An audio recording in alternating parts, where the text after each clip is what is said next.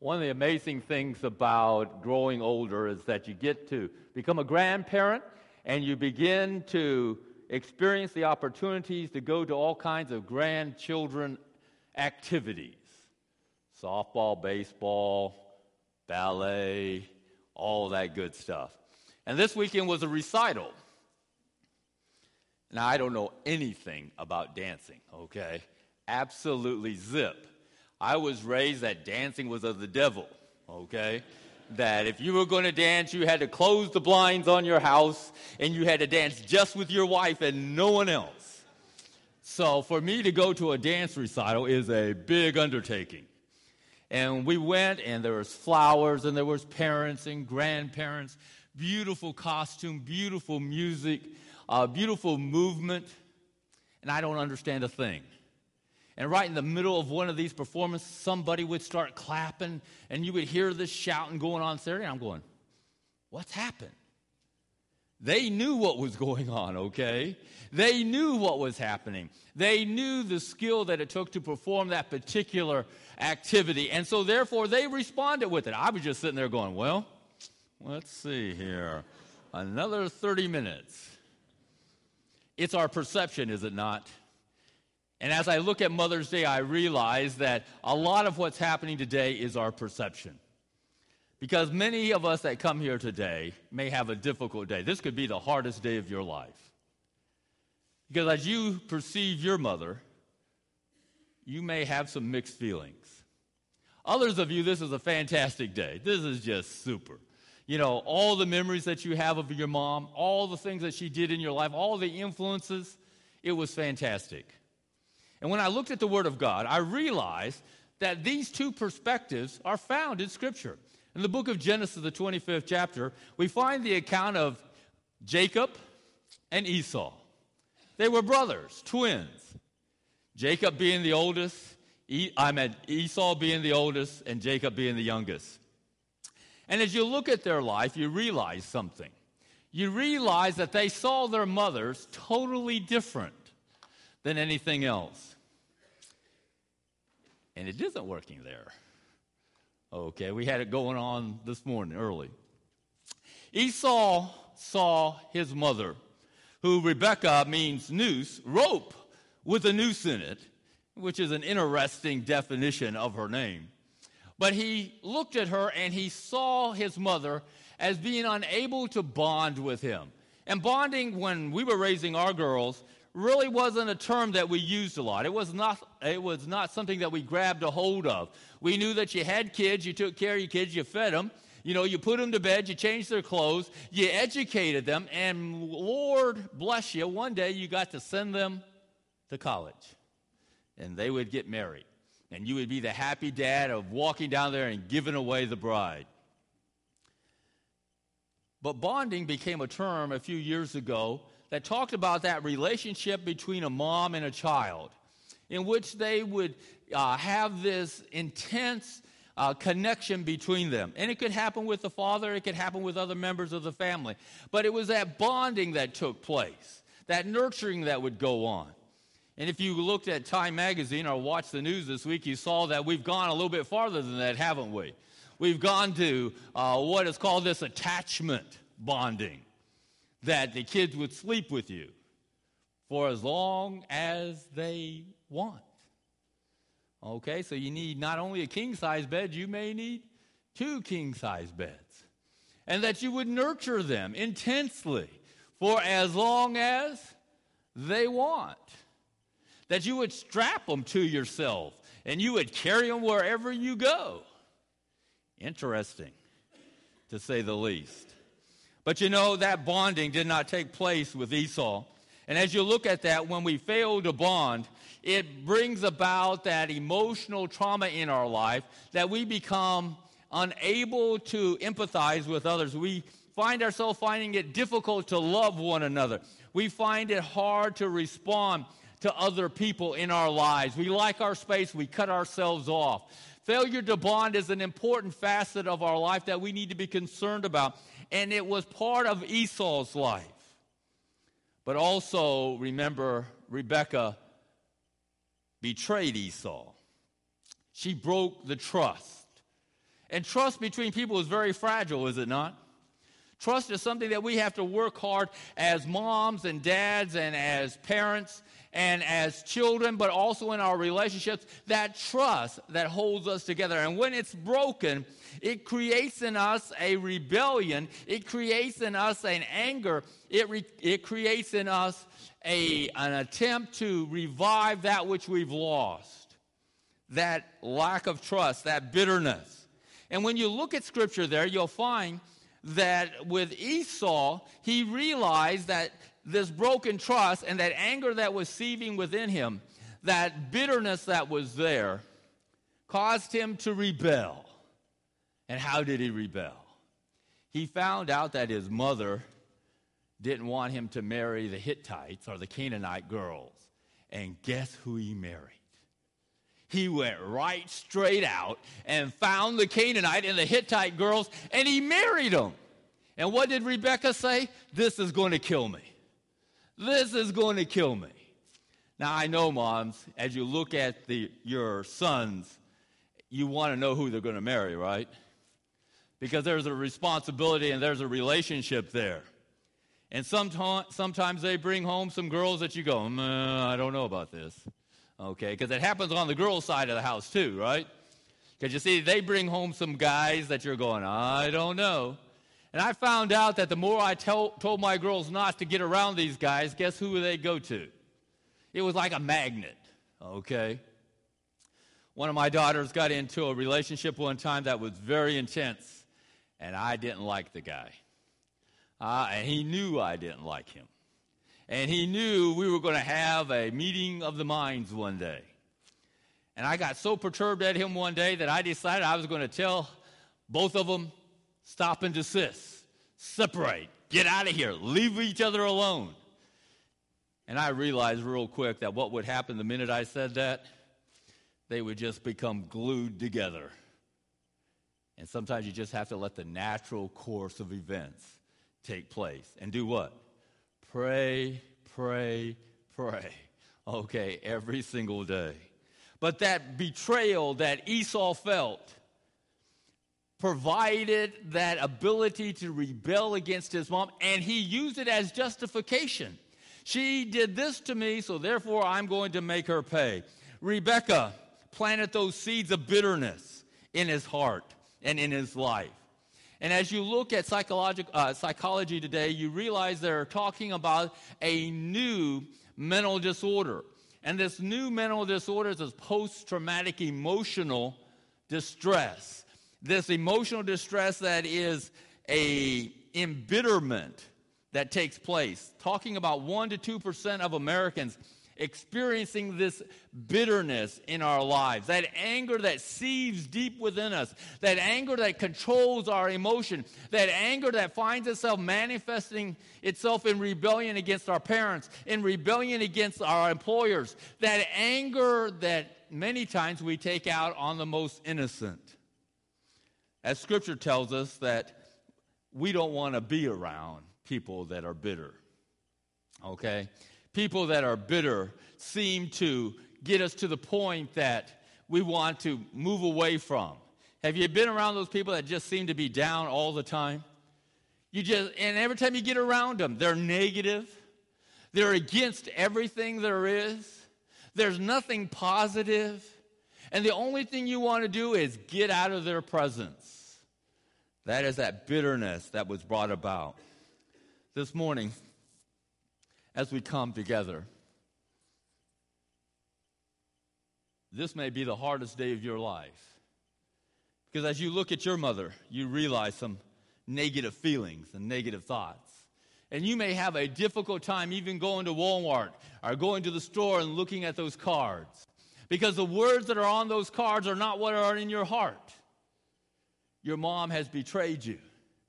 She has failed to bond with you. She has been critical of you. And we know that those mothers are out there, do we not? Did you read the article about the mother who was putting antifreeze in drops that she would place in the eyes of her children? Mothers are doing some terrible, terrible, horrific things out there, and many have experienced that pain. But you know, God has a word for you today. God has hope for you today. God has given us a way to overcome those feelings. But you know, there was also, change the slide, there was also another perspective of Rebecca, and that was the perspective of Jacob. Jacob and Rebecca did what? They bonded together. They were one. She provided for him. She took care of his physical needs. She took care of all his emotional needs. She made sure he was happy. She made sure that everything in his life was just right. Because you see, Jacob was that quiet guy. You know, contrary to Esau, who was that outdoorsman, that hunter, that uh, fisherman. He was the guy that watched NASCAR every day, okay? Anytime it come on, he was the guy. He enjoyed that stuff. But here was Jacob, the quiet one. Here was Jacob, the steady one. Here was Jacob, the dependable one. Here was Jacob who worked in the tents. And Rebecca just bonded intensely with him. And she protected him, even to the point of deceiving, even to the point of lying, even to the point of having him steal that which wasn't his. But he felt secure. He had a plan. And his mother was there to encourage him. She taught him. The amazing thing when you look at Rebecca and you look at Jacob, with all that took place in her life, with all the love that she had for her son, when she sends him off, the pain is that she never sees him again. All that she did for him, all that she longed for him, all that she wanted for him, all that was involved in her life, she never saw him again.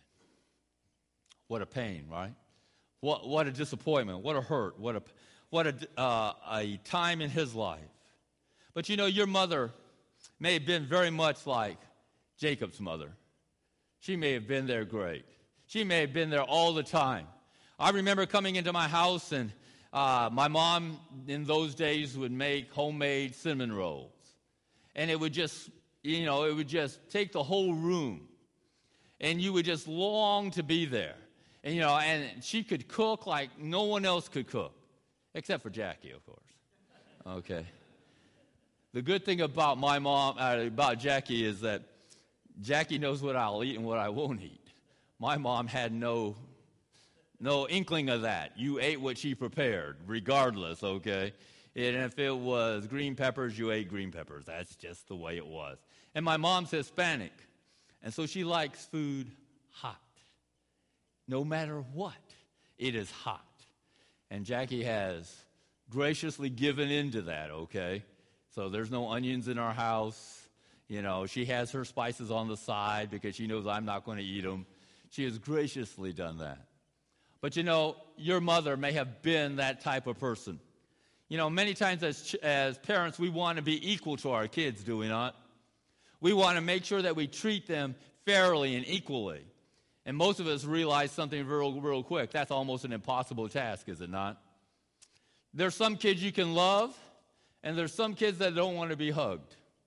There's some kids that you can provide for and they love it and you can encourage them, and there's other kids that are just independent. And we as parents find it very, very hard in dealing with our kids. My mom and dad said, well, we had three boys, they had three boys, and we were all going to be equal. And my mom would make us clothes, and so we had the same shirts, okay?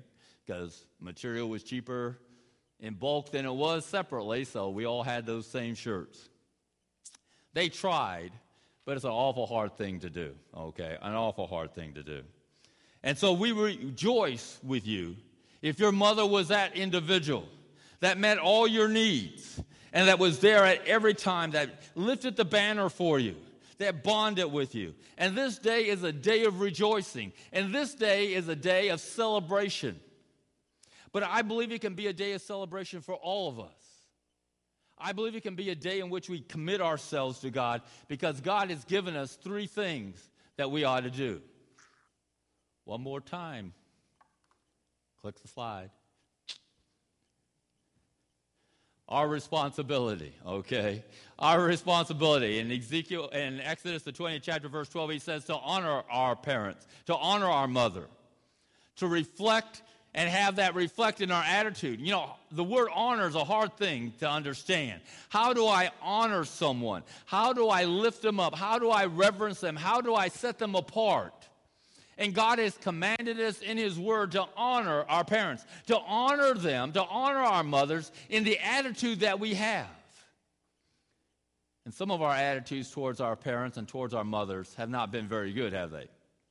Our attitudes have been so what? Our attitudes have been rebellion. Our attitudes have been that, you know, uh, they don't necessarily know what's going on in the world around them but our honor is reflected in our attitude. It's reflected in our forgiveness. Our forgiveness. You know, when I think about forgiveness, I think that to be one of the hardest things that we as Christians have to deal with. Because when I look at that, I realize that we have to be taught how to forgive. Next slide there, Mitch. We need to learn how to forgive. And one of the ways we do is trust God that He will just make right all the wrongs in our lives. You know, many times we want the vengeance, do we not? Many times we want to make it right. But when you look at Romans 12 19, he says, Vengeance is mine, saith the Lord, I will repay.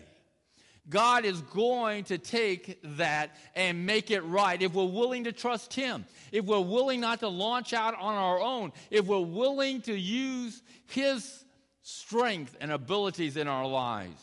But he also tells us to empower the Holy, be empowered with the Holy Spirit with the right attitude. The Holy Spirit of God has got to change that which is going between our ears.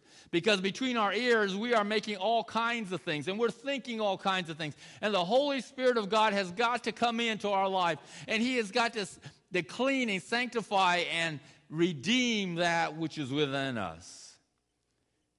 We need to accept the forgiveness that God has already granted unto us. He says, if you confess your sins, He's faithful and just, forgive give us of all our sins and our righteousness.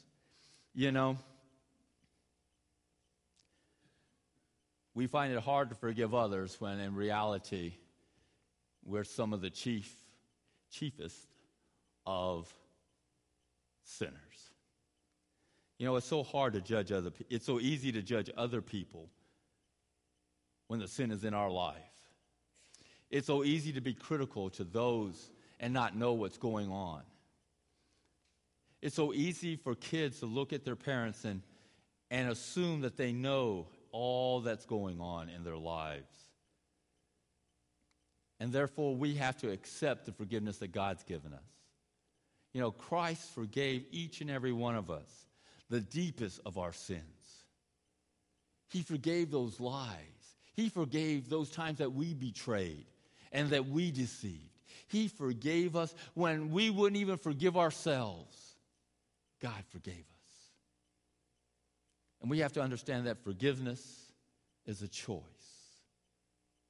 You can choose to forgive, or you can choose to take that hurt and that pain and box it up and every now and then open it up and relive it you can take that pain and you can make it the very center of your being. You can take that pain and make it that which separates you from those that love you. You can take that pain and you can force it into your life in such a way that you become abusive, not only physically, emotionally, but you become abusive to drugs and alcohol, that you become abusive in your language it is that pain, it is that bitterness, and you can choose that. Or you can choose to let God come into your life and to cleanse you and to redeem you and to give you the right attitude and to give you the right thoughts. It is this forgiveness that we find when we help other people. You know, sometimes we just need to sit down and talk. And we just need to share. That's part of grief share, isn't it? That when we hurt and when we're in pain, listening and sharing. And sometimes with our hurt, we need to do that when God teaches us to forgive. When He teaches us that we ought to give part of our lives. Next slide, Mitch. The second thing that he's taught us is that not only that we ought to honor our parents, that we ought to obey them. And I love that phrase there in, Ephesians 6. He says, Obey them in the Lord, right? Because some parents can ask you to do all kinds of things. But God wants us to obey them as unto the Lord and in relationship to the Lord. That parents should not be asking us to do things that are dishonest, things that are unethical, things that are contrary to the Word of God. But he also says the third thing is there in Mark, the seventh chapter. The part of the Jewish tradition was that when your parents got older, that you were to take care of them, that you were to watch out after them. And what was happening here in Mark, the seventh chapter, was that the Christians decided that uh, when their parents got old, when they needed help, when they needed financial help, that they would take that money and they would give it to the church. And then they would tell their parents, Sorry, I can't help you because I've already given your money to the church. And Jesus is saying, This is not right. You ought to take care of your parents. You ought to watch out after them. And many of us have gotten to that place, haven't we? Many of us have gotten to that place that our parents have gotten older.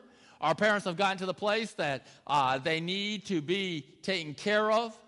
And many times our parents have gotten their heels dug in and they won't move. Okay, I know none of your parents are like that. That's just mine. My dad has decided that he is going to stay where he's at. He don't care what happens. He doesn't care how many times he falls. He doesn't care how many times he has to, you know, get help from the rescue squad. I am going to stay here. This is my home. This is where I want to be. And you know, as kids, that's a hard thing to deal with, isn't it? When your parents have decided to dig in, you know, to entrench themselves and not move. My uncle said, Well, just call the police. I went, I'm going to call the cops on my dad. Come on. Are you out of your mind? Okay. Well, just declare him incompetent. Are you out of your mind? Okay. How do I act and how do I respond in a Christian way, right? How do I deal with my mom and how do I deal with those that are getting older and more stringent in their life? How do I do that? I do that by the grace of God, right? I do it with the leadership of God, and I do it in Jesus' name. I do it with that positive attitude. You know, as I looked at this, I realized something. I can only be responsible for who? For myself, right? And I'm responsible to one person. Who?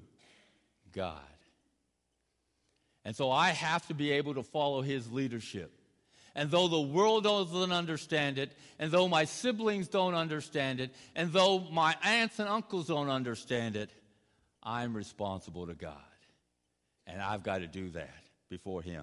Because, you know, I found that God understands what I'm going through. He understands that those relationships with our parents is a difficult, difficult thing. He understands betrayal. Can you imagine? What he felt as those days that his disciples just left him, forsook him. He understands betrayal. When one of his very own sold him, he understands abandonment. He understands what it is to be left standing there with no one. But he also understands forgiveness. Father, forgive them, for they know not what they do. What a gracious God we have. What a loving Father we have. That even today, for those that may come here hurting and in pain, wondering, how do I respect and honor and how do I lift up my mom? You can do it in the name of Jesus. You can do it through the power of His Spirit. And if your mom is that mom that has been there at all times, then we rejoice with you and we rejoice with her willingness to be that mom. And we also challenge each of us that we ought to be the parents that we ought to be to our children.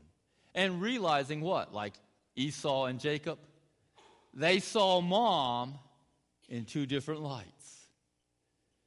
Esau saw mom betrayal, dishonest, cruel.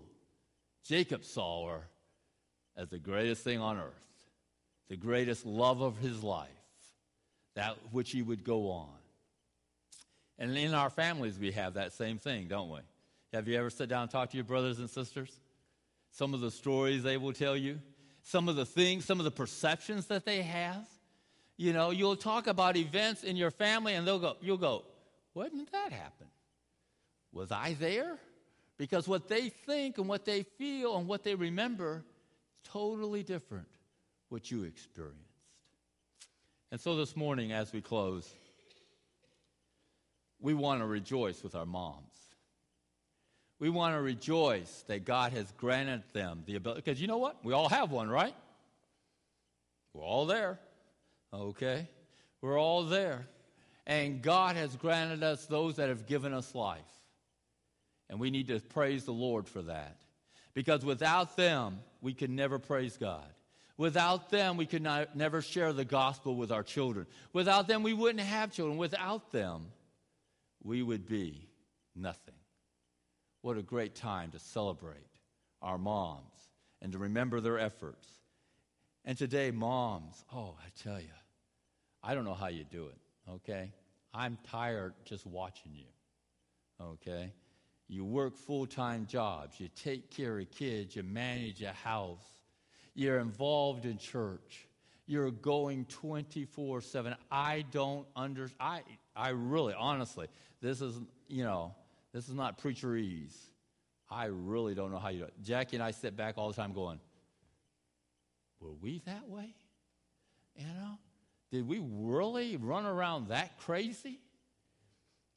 And I, it's either we blotted it all out, okay, and we've just said, well, I'm just not going to remember those days, or you are doing a much, much heavier job than we did.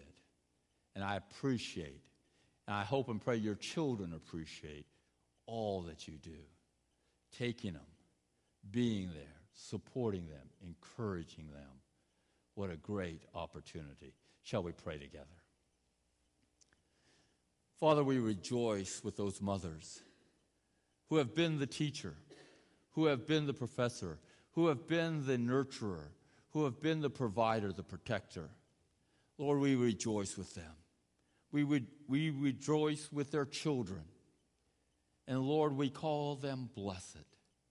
Blessed among men, for they have worked and given and sacrificed.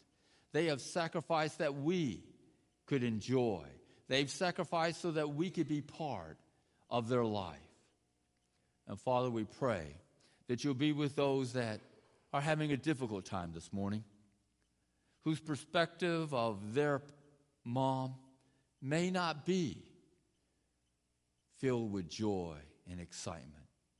But Father, may they realize that they can rejoice as the family of God, that God has forgiven us, and that He loves us, and that He wants to work within us. Father, as we come together as a church, encourage us in a powerful way. May we be the witnesses that we ought to be.